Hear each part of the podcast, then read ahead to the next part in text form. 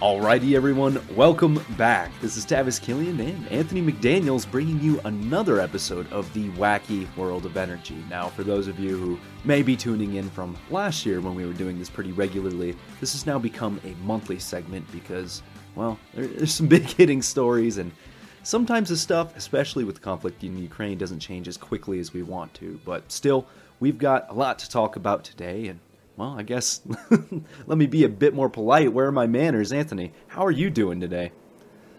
Well, I'm doing just fine. We got some snow falling outside, so yeah, some snow. Nice. well, our first story, we're going to start it out in the international uh, segment, and then we'll eventually move to domestic. But we've got some news on Russia oil production. Anthony, care to take it away? Yeah, so this article can probably be found in various sources by now. It uh, came out February 10th. Date of our recording is February 15th.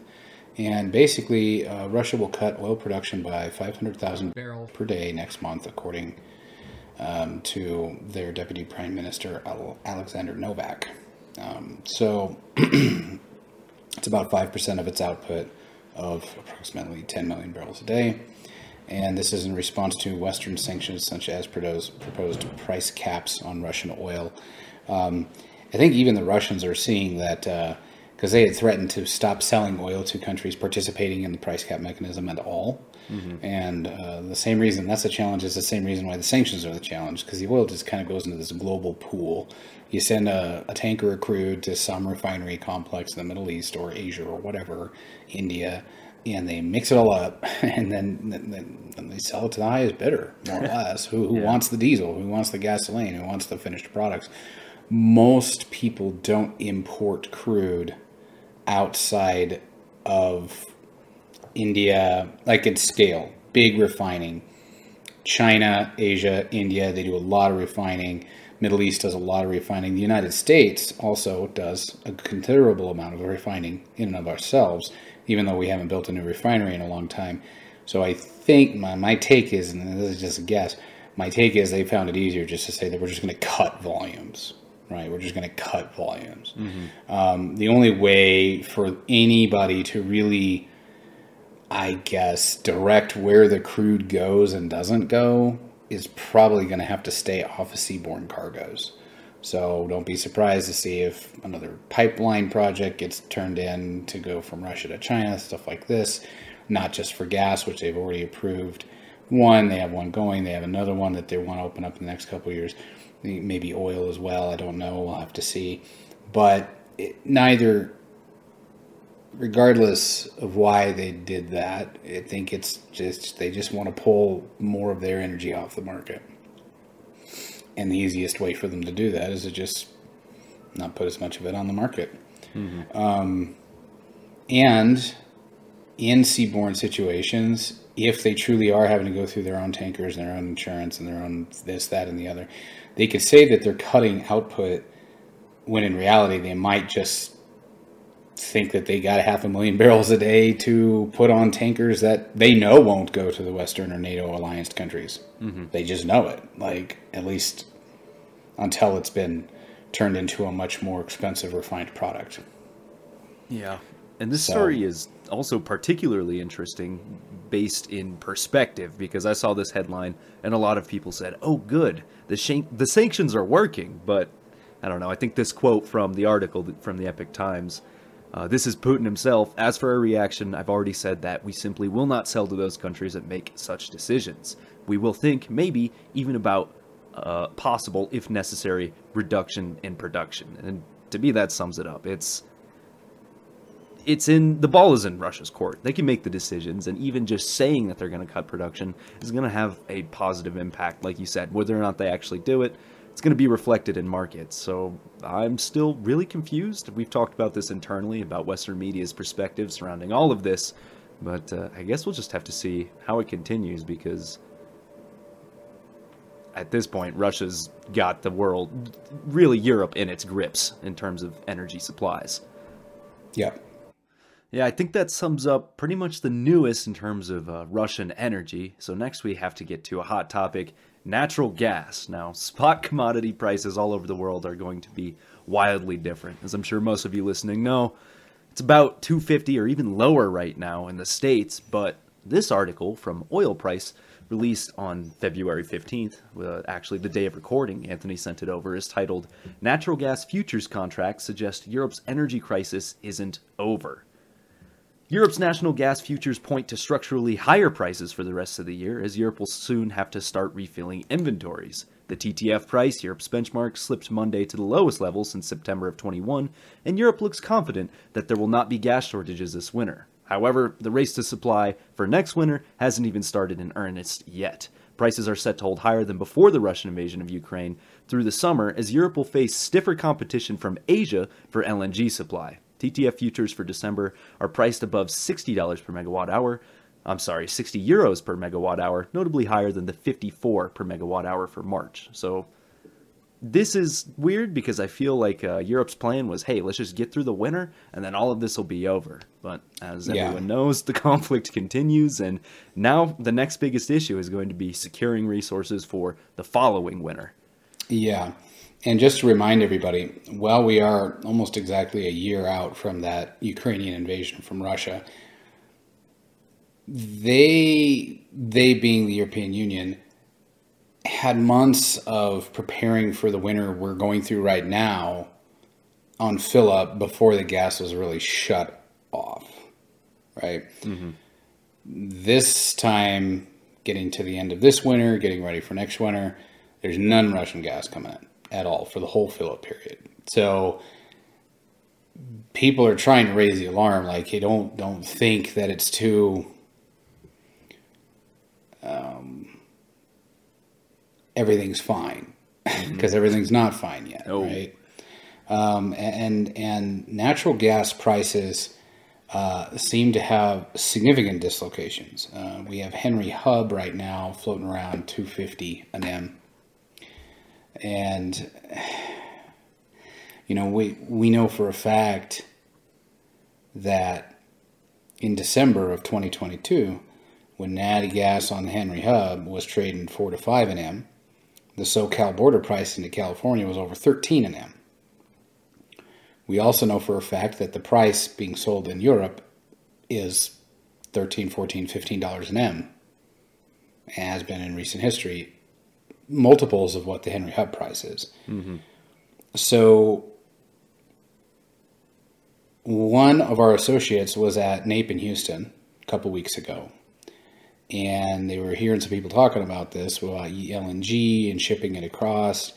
And I don't have an article for this. I apologize, but you know, uh, they were kind of talking. Basically, it costs I think it was four to five dollars an M on average to ship it across the Atlantic.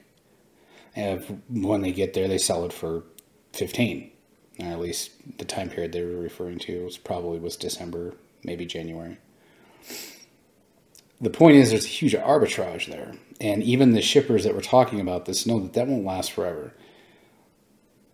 a lot of this is going to probably be determined based on LNG export and import terminals, right? Because you can't just you can't just pull up to anything and no no no this is a very very delicate process right? You, you have this methane gas that is basically cryogenic state liquefied natural gas. So when you go to unload that it takes very specialized equipment. You, you have to be careful obviously because you don't want things to go boom. Yep so we're probably going to see a lot of volatility in natural gas prices in the United States. The United States is a massive producer of natural gas. I think our production is something around 85 BCF a day, something like that. Mm. It's, it's, enormous. Um, but that being said, how much we can get out to Europe or anywhere that wants the LNG um, is going to largely be determined on the capacity for the terminals to move it, to load it onto the the tankers that are going to take it over the ocean. And then on the flip side, the terminals that and the capacity that they have available to receive it and to unload it, right? So, um, natural gas is going to be probably going to have a lot of spreads between Henry Hub pricing, which everybody quotes. That's the futures price. That's the that's what everybody's benchmark is, and spot prices in various regions. Um, not just in other countries, but also within our own country. Mm-hmm. You know, again, in December of 2022, when Henry Hub was averaging four to five, the SoCal border price for gas to come into California was over 13. So there you go. Yeah. And then, as far as what this article mentioned about competition from Asia for LNG, that's certainly a factor that maybe didn't play in as heavy last time. Because Asia, that's not just China. That's going to be China, Pakistan, countries like India who are looking to triple their consumption of natural gas yeah. by the end of the decade. So that's only going to make it that much harder for Europe to secure those resources through the winter. So if this winter was, you know, perceivably bad, then I think next winter is going to be a whole lot worse. But who knows? Maybe we get lucky yeah. with warmer than average weather, yeah. like the headlines claimed again.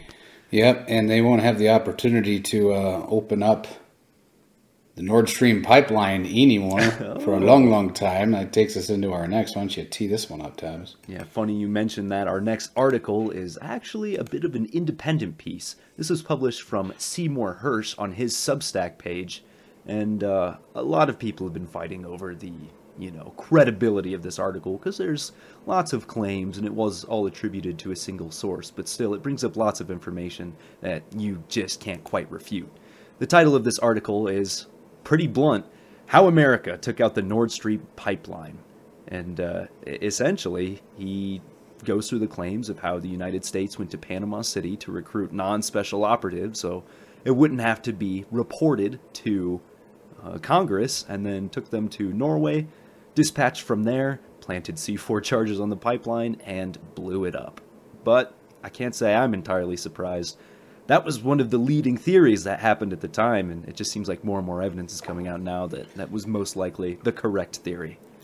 The short version is that during the summer of 2022, when NATO was holding joint op drills off the coast of Norway, that they used that cover to plant devices that they later detonated.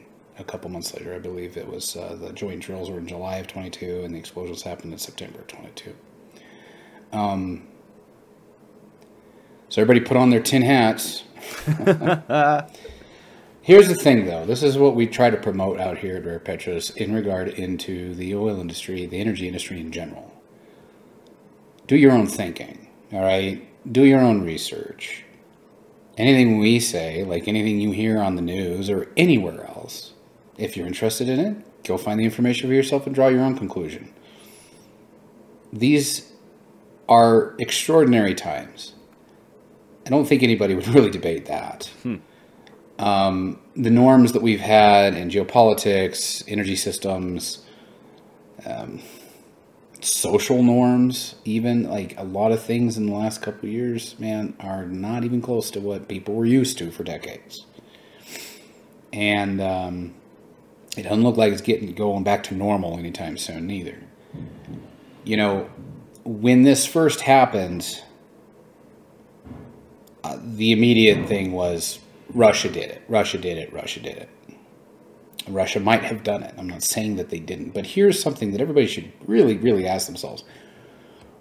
If you can control the flow upstream and you had already shut it off, then what purpose is it to blow it up downstream? Like, you don't need to blow it up to cut it off. You already cut it off. Yeah. You shut a valve. but it doesn't that doesn't make any sense.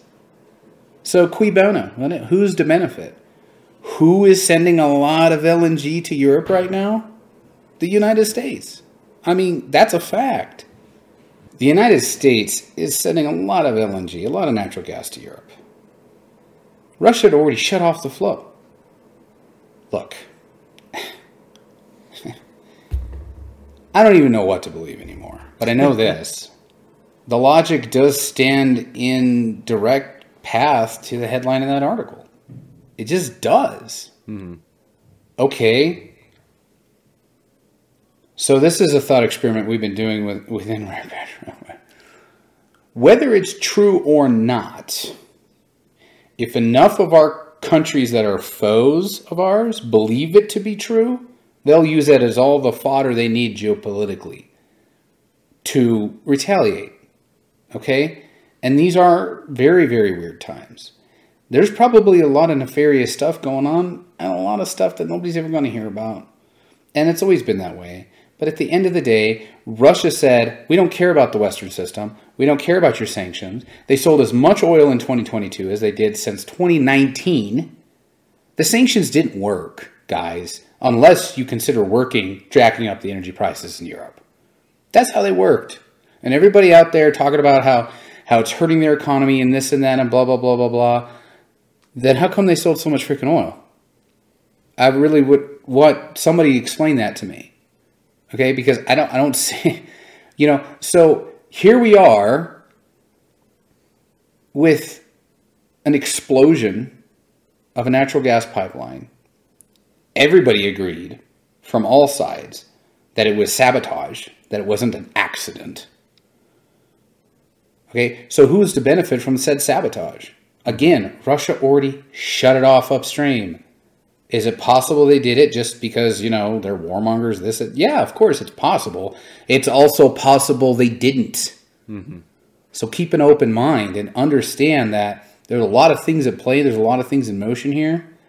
And if enough of these other countries believe that this has merit, that's just as much of a problem as if it was true or not. And we're not out here talking about it because we're trying to promote that idea.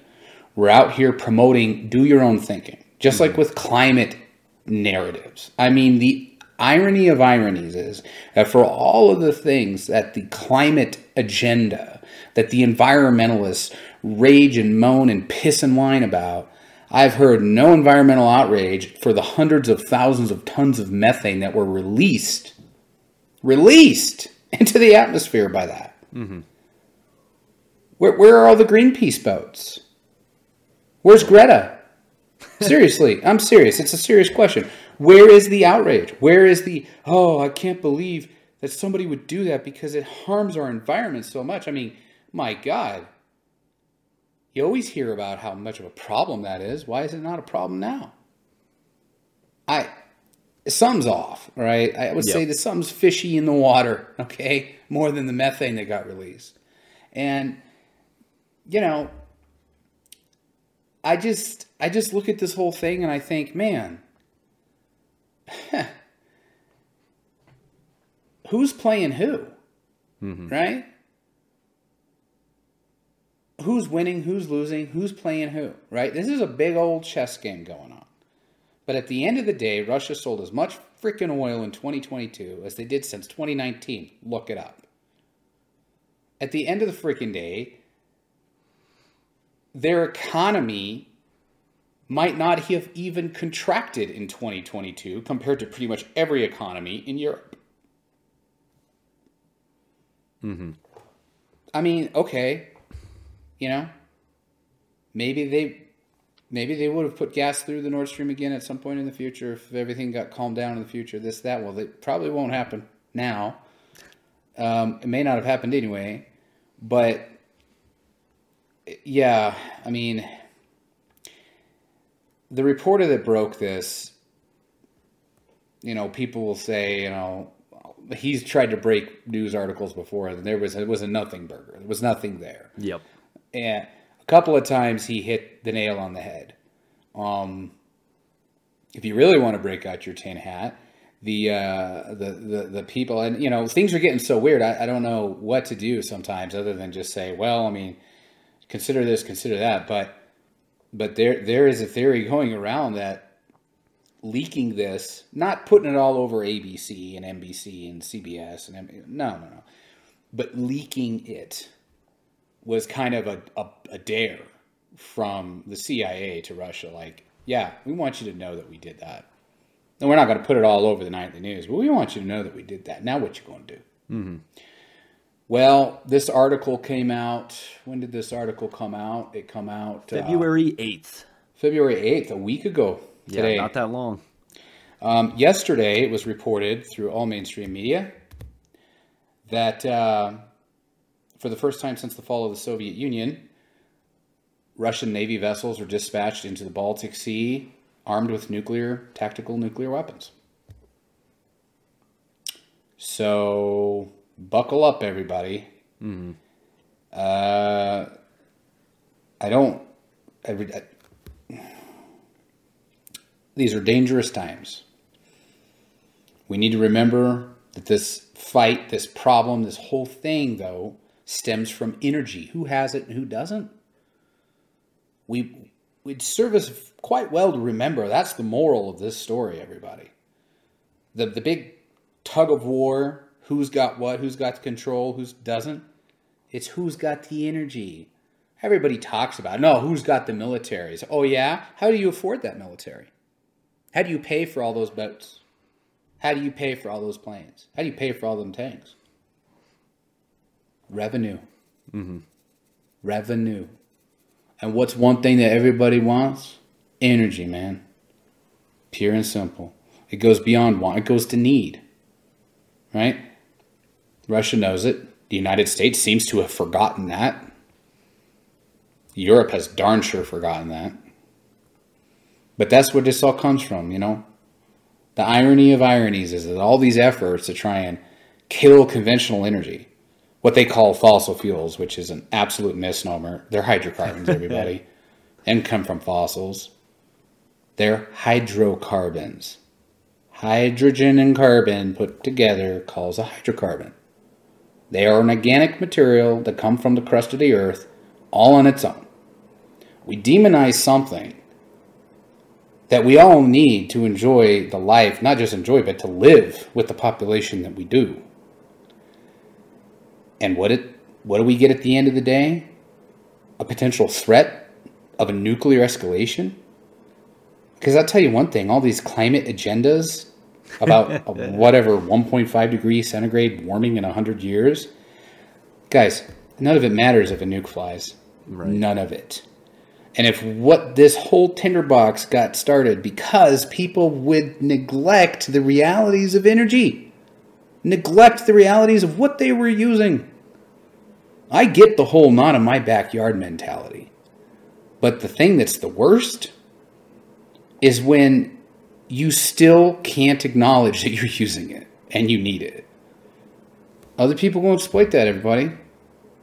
Wake up if you work in this industry, somebody wants to talk to you about quote unquote fossil fuels and the environmental concerns, ask them where's the environmental outrage about a gas pipeline that got blown up?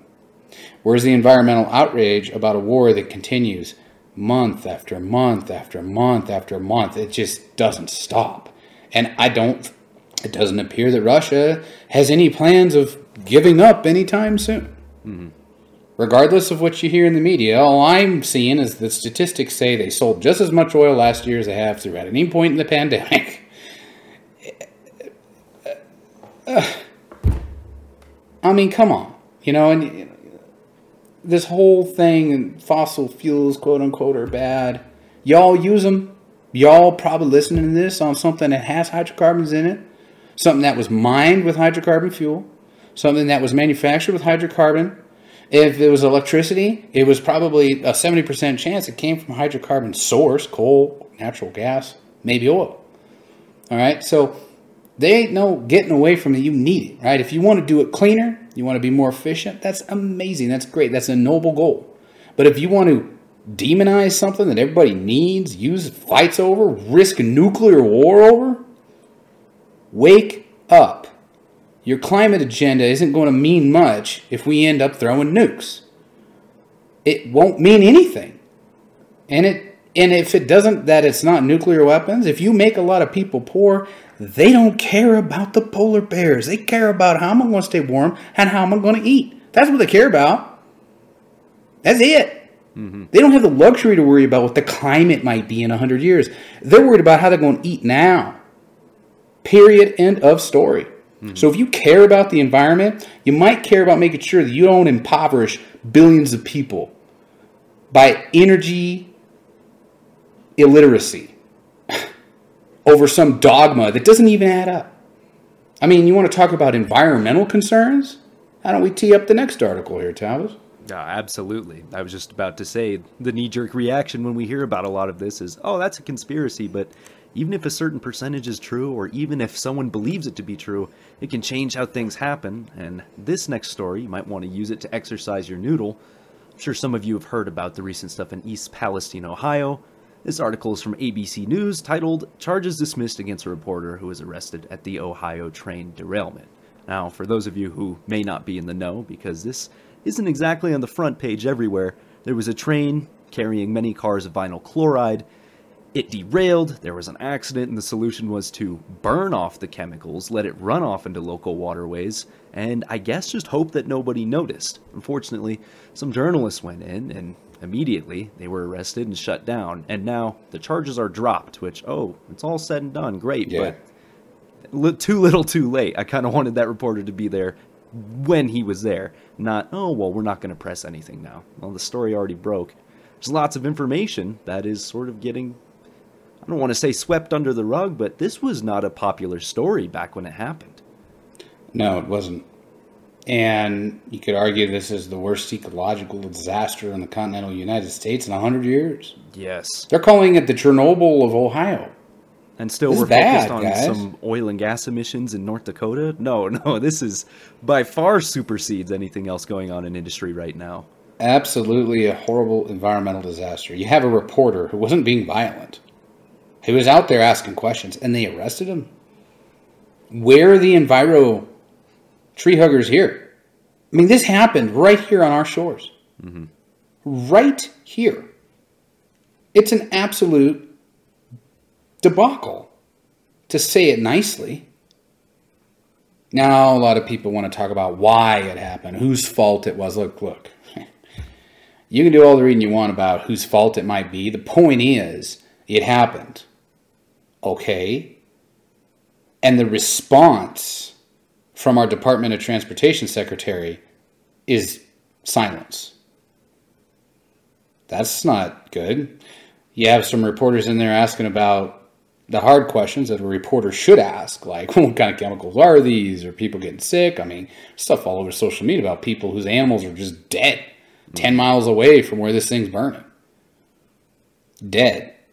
You know, I mean, maybe some of that is hyperbole. I don't know. But the point is, it's obviously a big freaking problem, and nobody really wants to talk about it. Why? Because at the end of the day, the government has a lot of culpability in it not a politician, the government system in general. Go ahead and read up on it. Go ahead and read up about the train brakes and the history of that and how this went, and who pushed for them to relax the standards and this and that.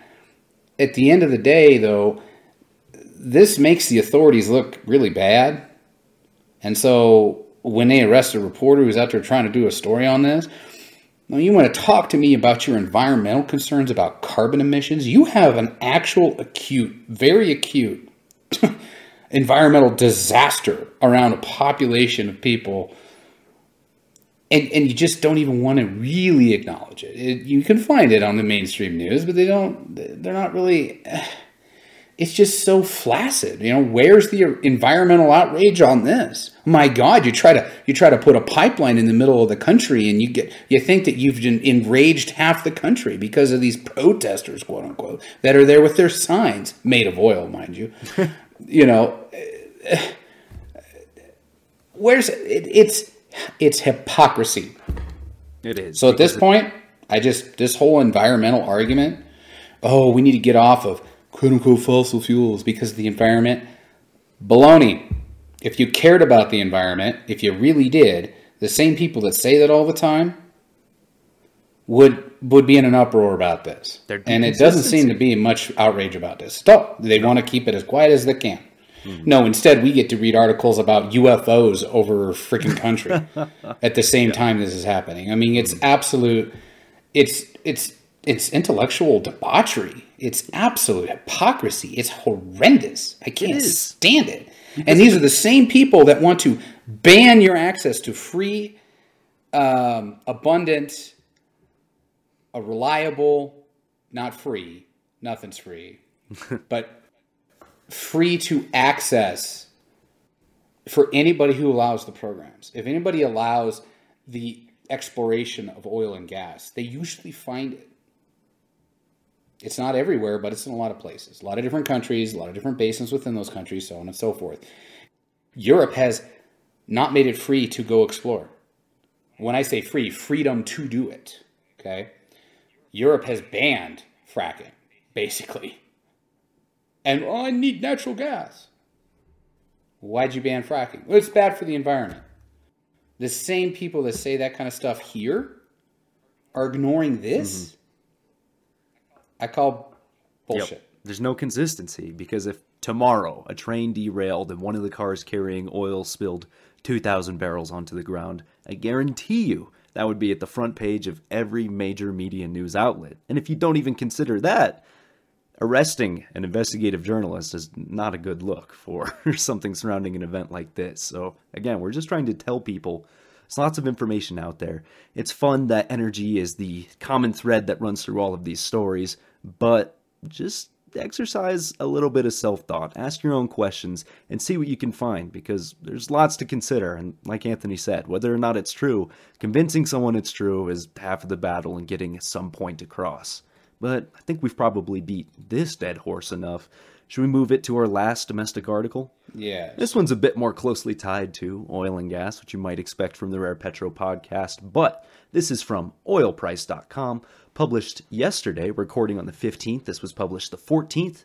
US to sell another 26 million barrels of oil from the SPR. And this one was a bit surprising to me because it's kind of on the hush hush. The last year we sold yeah. it, yeah, everyone knew about it. There was a plan, but now that line has run flat for a little bit and it's about to drop again. Yeah, they're just dumping more more, more oil in the market. Now they said it's because it's the congressionally mandated amount to sell. Oh yes, of course. uh, I don't know if the administration could have been more flaccid in their attempts to say they won't do any more sales. They just didn't. They didn't. They didn't pursue blocking more sales. They just did another one, another 26 million barrels after they've already done over 200. Mm. I mean, come on, everybody. This is ridiculous. I mean, the U.S. House passed a bill to limit those withdrawals January 27th. Another oil price article that I'm just going to pop up in here. U.S. House of Representatives and the House voted to pass vote as the Strategic Response Act, H.R. 21, in a vote 221 to 205, getting the support of one Democratic lawmaker.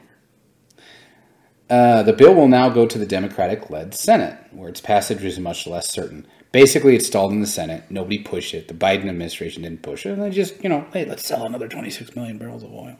Mm-hmm. Find it odd that oil prices are actually, considering all the geopolitical turmoil out there, they're not even close to all time highs. No. They're very muted, in our opinion, given all the uncertainty on the globe right now. Mm-hmm. And they're still dumping more oil onto the physical markets. Why? I mean, there's a lot of articles coming out. You can find them if you look for them. There's a lot of people very concerned about the physical market, like things drying up, right? Mm-hmm. So we've had a couple of weeks now of pretty decent inventory builds for sure. Crude inventory builds are going.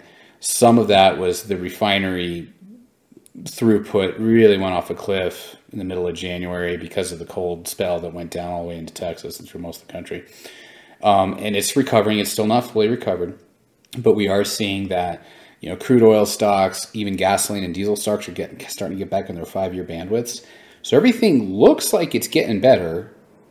Um, I wonder what the reason to dump another 26 million barrels onto the market. I mean, they don't who in Congress was going to get mad if they didn't do the sale or if they waited until the end of the year to do it? Yeah. To me, it just seems like let's just let's just keep dumping stuff on the market as long as we can't keep this. Buy as much time as possible. Buy as um, much time. Yep. Buy as much time. Buy as much time. Keep the physical markets supplied. Keep the futures markets feeling like everything's okay. Maybe is everything is okay.